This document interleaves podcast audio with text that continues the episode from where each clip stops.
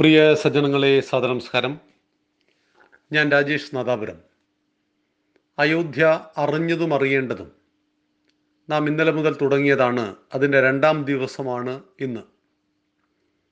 അയോധ്യ വിഷയത്തെക്കുറിച്ച് നാം ചർച്ച ചെയ്യുമ്പോൾ ധർമ്മ സംരക്ഷണത്തിന് ഹിന്ദുക്കൾ അനുഭവിച്ച നരകയാതനകളെക്കുറിച്ച് അറിയാതെ പോകരുത്.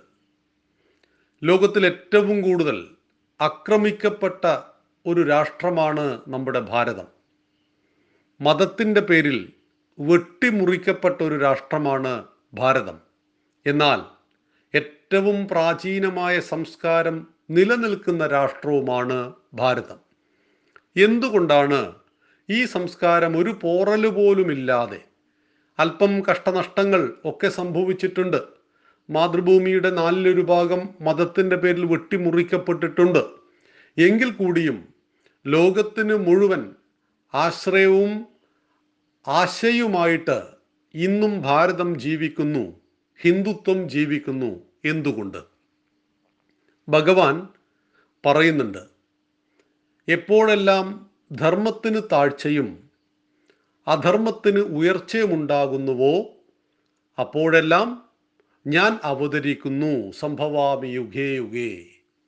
പരിത്രാണായ സാധൂനാം വിനാശായ ചതുഷ്കൃതാം ധർമ്മ സംസ്ഥാപനാർത്ഥായ ധർമ്മത്തിന്റെ സംരക്ഷണത്തിനു വേണ്ടി ഞാൻ അവതരിക്കും അങ്ങനെ.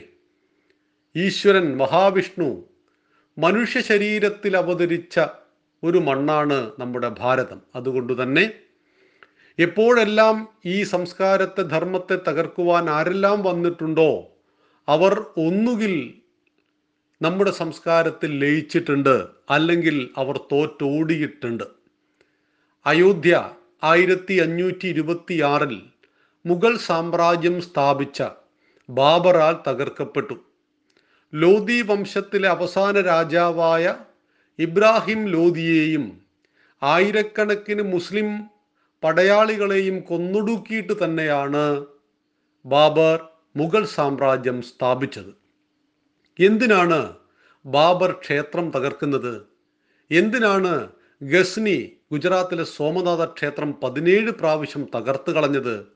എന്തിനാണ് അലാവുദ്ദീൻ കിൽജി തക്ഷശില തീവച്ച് നശിപ്പിച്ചു കളഞ്ഞത് എന്ന് പഠിക്കണമെങ്കിൽ ഈ ഭാരതം രണ്ടായിരത്തി മുന്നൂറ് വർഷക്കാലം നേരിട്ട നിരന്തരമായ ആക്രമണങ്ങളും അതിജീവനവും നാം അറിഞ്ഞേ മതിയാവുള്ളൂ. ചരിത്രം രേഖപ്പെടുത്തിയ ആദ്യത്തെ ആക്രമണം ബി സി മുന്നൂറ്റി ഇരുപത്തിയാറിൽ അതായത് യേശു ജനിക്കുന്നതിന്റെ മുന്നൂറ് വർഷം മുമ്പ് മാസിഡോണിയയിലെ അലക്സാണ്ടറിൽ നിന്നായിരുന്നു യവന ചക്രവർത്തിയായ അലക്സാണ്ടർ ഭാരതത്തെ ആക്രമിച്ചു. പക്ഷെ അന്ന് അദ്ദേഹത്തിന് ഒരൊറ്റ ലക്ഷ്യമേ ഉണ്ടായിരുന്നുള്ളൂ. അദ്ദേഹത്തിന്റെ മതം ഇവിടെ പ്രചരിപ്പിക്കുക എന്നത് അദ്ദേഹത്തിന്റെ ലക്ഷ്യമായിരുന്നില്ല. സാമ്രാജ്യത്തിന്റെ വിസ്തൃതി വർദ്ധിപ്പിക്കുക. ലോകം മുഴുവൻ തന്റെ കാൽക്കീഴിലാക്കുക അതുകൊണ്ട് തന്നെ ഭാരതത്തെ ആക്രമിച്ചു. എന്നാൽ ഭാരതത്തെ ആക്രമിച്ചപ്പോഴാണ് ഭാരതത്തിന്റെ കരുത്ത് അലക്സാണ്ടർക്ക് മനസ്സിലായത്. അലക്സാണ്ടറുടെ പേരിനും പെരുമയ്ക്കും സൈനിക ശക്തിക്കും മുന്നിൽ മറ്റ് രാജ്യങ്ങളിലെ രാജാക്കന്മാർ നിരുപാധികം കീഴടങ്ങി. അലക്സാണ്ടർക്ക് കപ്പം കൊടുത്തുകൊണ്ട് അദ്ദേഹത്തിന്റെ ചക്രവർത്തി പദത്തെ അംഗീകരിച്ചപ്പോൾ പുരുഷോത്തമൻ എന്ന രാജാവിന്റെ ചെറുത്തുനിൽപ്പ് അലക്സാണ്ടർക്ക് താങ്ങുവാൻ പോലും കഴിഞ്ഞില്ല. നിരന്തരമായ യുദ്ധം നടന്നു. പുരുഷോത്തമനെ തോൽപ്പിക്കുവാൻ കഴിഞ്ഞില്ല. അതീവ ശക്തമായിരുന്നു ആ പുരുഷോത്തമന്റെ രാജ്യത്തിലെ സേന. പുരുഷോത്തമനും ശക്തനായിരുന്നു. ഒടുവിൽ തിരിച്ചു പോവുകയാണ് അലക്സാണ്ടർ. അങ്ങനെ പായ്ക്കപ്പലിൽ വെച്ച് ശരീരത്തിന് മുറിവുകൾ പറ്റിയ അലക്സാണ്ടർ ജ്വരം പിടിച്ചു മരിച്ചുപോയി എന്ന ഒരു ചരിത്രം പറയുന്നുണ്ട്. യവന ചക്രവർത്തിയായ അലക്സാണ്ടർക്ക് ഭാരതത്തെ കീഴടക്കുവാൻ കഴിഞ്ഞില്ല. യവനന്മാർക്ക് ശേഷം ശാകന്മാരും ഹൂണന്മാരും കുശാനന്മാരുമെല്ലാം നമ്മുടെ മണ്ണിനെ ആക്രമിച്ചു. എന്നാൽ അവർക്കാർക്കും തന്നെ അവരുടെ മതത്തെ ഈ മണ്ണിൽ സ്ഥാപിക്കുവാൻ കഴിഞ്ഞില്ല. ഇന്നത്തെ ചൈനയുടെ ഭാഗത്തു നിന്ന് ഒരു മുന്നൂറ് വർഷക്കാലത്തെ നിരന്തര ആക്രമണം ഭാരതത്തിന് നേരെ നടന്നു. പക്ഷേ ഭാരതം തകർന്നു പോയില്ല. ഹിന്ദു സംസ്കാരം നശിച്ചു പോയില്ല. എ ഡി എഴുന്നൂറ്റി പതിനൊന്നിലാണ് ഇസ്ലാമിക രാജാക്കന്മാരുടെ ആക്രമണം ഭാരതത്തിന് നേരെ ആരംഭിക്കുന്നത്. മുഹമ്മദ് ബിൻ കാസിമിൽ നിന്നാണ് അത് തുടങ്ങുന്നത്. ഇസ്ലാമിക ആക്രമണത്തിന് രണ്ട് ലക്ഷ്യങ്ങളുണ്ട്. അതിലൊന്ന് രാജ്യത്തിന്റെ സാമ്രാജ്യത്തിന്റെ വലിപ്പം കൂട്ടുക. രണ്ട് ദാറുൽ ഹർബ് ആയ രാഷ്ട്രങ്ങളെ ദാറുൽ ഇസ്ലാമാക്കുക. ദാറുൽ ഇസ്ലാം എന്ന് പറയുന്നത് ഇസ്ലാം മത വിശ്വാസപ്രകാരം ഭരിക്കപ്പെടുന്ന രാജ്യങ്ങളാണ്. സൗദി അറേബ്യ ഗൾഫ് രാജ്യങ്ങളടക്കം. ദാറുൽ ഹറബ് എന്ന് പറയുന്നത് ഇതര മതവിഭാഗങ്ങൾ മുസ്ലിം അല്ലാത്ത മതവിഭാഗങ്ങൾ ഭൂരിപക്ഷം താമസിക്കുന്ന ഇസ്ലാമിക നിയമപ്രകാരമല്ലാതെ ഭരിക്കപ്പെടുന്ന രാജ്യങ്ങളെയാണ് ദാറുൽ ഹറബ് എന്ന് പറയുന്നത്. ഇന്ന് ഇന്ത്യ അമേരിക്ക തുടങ്ങിയ രാജ്യങ്ങളെല്ലാം ദാറുൽ ഹറബ് ആണ്. മതമൗലികവാദികളായ ഇസ്ലാം എന്ന് ഞാൻ പറയുമ്പോൾ നമ്മൾ സർവസാധാരണക്കാരായ ഇസ്ലാമിനെ പെടുത്തരുത്. ഇസ്ലാമിക മതഭ്രാന്തന്മാരായ രാജാക്കന്മാരെന്ന് മനസ്സിലാക്കണം. ഇവിടെ മുഹമ്മദ് ബിൻ കാസിം അങ്ങനെയുള്ള ഒരു രാജാവായിരുന്നു. ദാറുൽ ഹർബ് ആയ രാഷ്ട്രത്തെ ദാറുൽ ഇസ്ലാം ആക്കുവാൻ ആദ്യത്തെ പരിശ്രമം ഓരോ രാജ്യത്തും നിലനിൽക്കുന്ന സംസ്കാരത്തിന്റെ പ്രതീകങ്ങളെ തച്ചുടക്കുക എന്നുള്ളതാണ്. അത് ക്രൈസ്തവ രാജ്യങ്ങളെ ആക്രമിക്കുമ്പോൾ ക്രൈസ്തവ വിശ്വാസവുമായി ബന്ധപ്പെട്ട ആരാധനാലയങ്ങളെ ഇല്ലാതാക്കും. ഇത് കുരിശി യുദ്ധത്തിന്റെ ചരിത്രം പഠിക്കുമ്പോൾ മുസ്ലിങ്ങളും ക്രിസ്ത്യാനികളും മാറി മാറി ചെയ്തിട്ടുണ്ട്. എ ഡി ആയിരം മുതൽ ആയിരത്തി നാനൂറ് വരെയുള്ള നാനൂറ് വർഷക്കാലം നീണ്ടു നിന്ന ഇരുപത്തിയേഴ് ചെറുതും വലുതുമായ കുരിശുദ്ധത്തിൽ ഇരുപത്തിയാറ് യുദ്ധവും മുസ്ലിമും ക്രിസ്ത്യാനിയും തമ്മിലായിരുന്നു. ചോദ്യം ഖുറാൻ വേണമോ ബൈബിൾ വേണമോ? കോടാനുകോടി മനുഷ്യന്മാർ കൊല്ലപ്പെട്ടു. അവിടെ ഒരു ചോദ്യമുണ്ടായി. റോമാ സാമ്രാജ്യം ക്രിസ്തുമതം സ്വീകരിച്ചു. ഈജിപ്ത് ഇസ്ലാമിക രാഷ്ട്രമായി. മെസപ്പൊട്ടോമിയൻ സംസ്കാരം തകർന്ന് തരിപ്പണമായി ഇറാനും ഇറാഖുമായി ഇന്നത്തെ ഇസ്ലാമിക രാജ്യമായി. ചിരപുരാതനങ്ങളായ സംസ്കാരങ്ങളെല്ലാം തന്നെ മതവെറിയുടെ പടയോട്ടത്തിൽ തകർന്നടിഞ്ഞ് ഇസ്ലാമിക ക്രൈസ്തവ രാഷ്ട്രങ്ങളായി രൂപാന്തരപ്പെട്ടു. അങ്ങനെ ദാറുൽ ഹറബ് ആയ ഭാരതത്തെ ദാറുൽ ഇസ്ലാമാക്കുവാൻ വേണ്ടിയുള്ള പരിശ്രമത്തിൽ ബലിയാടാകേണ്ടി വന്നത് എന്നും ഭാരതത്തിലെ ക്ഷേത്രങ്ങളായിരുന്നു. കാരണം അന്നും ഇന്നും ഭാരതത്തിന്റെ സംസ്കാരം ക്ഷേത്രത്തിന്റെ അടിസ്ഥാനത്തിലാണ് മുന്നോട്ട് പോകുന്നത്. ക്ഷേത്രമില്ലാത്ത ഒരു ഗ്രാമം പോലും നമുക്ക് ഭാരതം എവിടെ സഞ്ചരിച്ചാലും കാണുവാൻ സാധിക്കില്ല. ഒന്നോ അതിലേറെയോ അല്ലെങ്കിൽ നിരവധി നിരവധി ഇപ്പൊ കാശിയിലൊക്കെ ചെന്നാൽ മൂവായിരത്തോളം ക്ഷേത്രങ്ങളുടെ സംഗമ ഭൂമിയാണ് കാശി.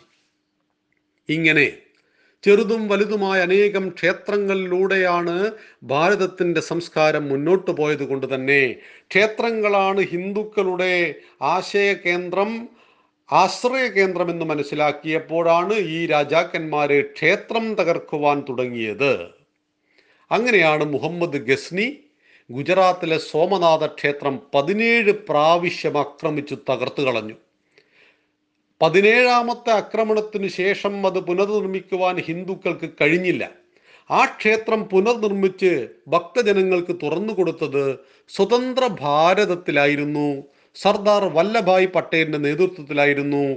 ആദ്യത്തെ രാഷ്ട്രപതി ഡോക്ടർ രാജേന്ദ്ര പ്രസാദ് ആയിരുന്നു അതിന്റെ ഉദ്ഘാടന കർമ്മം നിർവഹിച്ചത് എന്നറിയുമ്പോൾ ഗുജറാത്തിലെ സോമനാഥ ക്ഷേത്രം സന്ദർശിക്കുന്ന ഏതൊരാൾക്കും മനസ്സിലാക്കുവാൻ കഴിയും.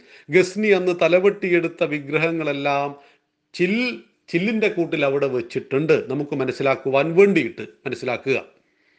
ഇവിടെ ഇസ്ലാമിക രാജാക്കന്മാരുടെ ആക്രമണം ആയിരം വർഷക്കാലത്തിനടുത്ത് ഭാരതത്തിലുണ്ടായി. എ ഡി എഴുന്നൂറ്റി പതിനൊന്നിൽ മുഹമ്മദ് ബിൻ കാസിമിന്റെ ആക്രമണത്തിന് ശേഷം അല്പം സമാധാനമുണ്ടായെങ്കിലും ആയിരത്തി ഒരുന്നൂറ് കാലഘട്ടമായപ്പോഴേക്കും നിരന്തരമായ ആക്രമണം. ഗസ്നിയും ഗോറിയും ഗിൽജിയും തുഗ്ലക്കും ബാബറും ഹുമയൂണും ഷാജഹാനും ബഹദൂർ ഷാ രണ്ടാമൻ വരെ ആയിരത്തി എണ്ണൂറ്റി അമ്പത് വരെ. നിരന്തരമായ ഇസ്ലാമിക രാജാക്കന്മാരുടെയും ഇസ്ലാമിക രാജഭരണകൂടങ്ങളുടെയും ആക്രമണവും ഭരണവും ഈ ഭാരതത്തിൽ നടന്നു.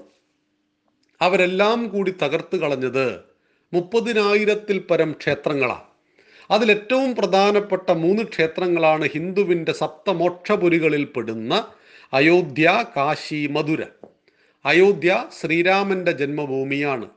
കാശി വിശ്വനാഥ ക്ഷേത്രം ഹിന്ദുക്കൾ മരിച്ചാൽ മോക്ഷം കിട്ടുമെന്ന് വിശ്വസിക്കുന്നതാണ് മധുര ഭഗവാൻ ശ്രീകൃഷ്ണന്റെ ക്ഷേത്രം. ഈ മൂന്ന് ക്ഷേത്രങ്ങളടക്കം മൂവായിരം ക്ഷേത്രങ്ങൾ പള്ളികളായി രൂപപ്പെട്ടു. പള്ളി എന്ന് പറയുമ്പോൾ ആരാധന നടത്തുവാൻ വേണ്ടിയിട്ടത് ഉള്ളതല്ല. മറിച്ച് ഒരു നാടിന്റെ സംസ്കാരത്തെ തകർത്തുകൊണ്ട് അവിടെ ക്ഷേത്രത്തെ ആരാധിക്കുന്ന ഹിന്ദുവിന്റെ മുന്നിൽ അവന്റെ ക്ഷേത്രം തകർത്ത് അതേ കല്ലുകൊണ്ട് വന്ന അക്രമിയുടെ പേരിൽ തന്നെ സ്മാരകം പണിയുക എന്നുള്ളത് ദുർബലപ്പെടുത്തുവാനുള്ള ഏറ്റവും നല്ല വഴിയായിരുന്നു മാനസിക ദുർബലത ഉണ്ടാക്കുവാൻ. ഈ ഹൈന്ദവ സമൂഹം ആയിരം വർഷക്കാലത്തെ ഇസ്ലാമിക രാജാക്കന്മാരുടെ മതഭ്രാന്തിനെ നേരിട്ടപ്പോൾ ലക്ഷക്കണക്കിന് ഹിന്ദുക്കൾക്ക് ജീവൻ കൊടുക്കേണ്ടി വന്നു. നമ്മുടെ ഇടതുപക്ഷ ചരിത്രകാരന്മാരൊക്കെ മുന്നോട്ട് വെക്കുന്ന ഒരു ന്യായീകരണമുണ്ട്.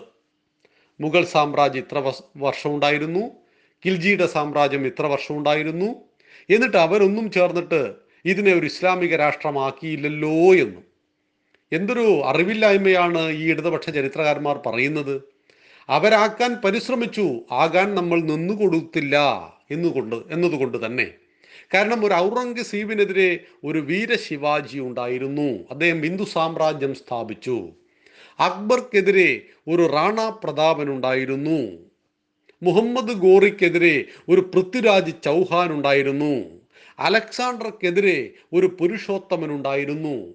എപ്പോഴെല്ലാം ഈ മണ്ണിനെ ഇല്ലാതാക്കുവാൻ ഏതെല്ലാം ശക്തികൾ പരിശ്രമിച്ചുവോ അപ്പോഴെല്ലാം ഈ മണ്ണിൽ നിന്നും വീരപുരുഷ കേസരികൾ ഉയർത്തെഴുന്നേറ്റിട്ടുണ്ട്.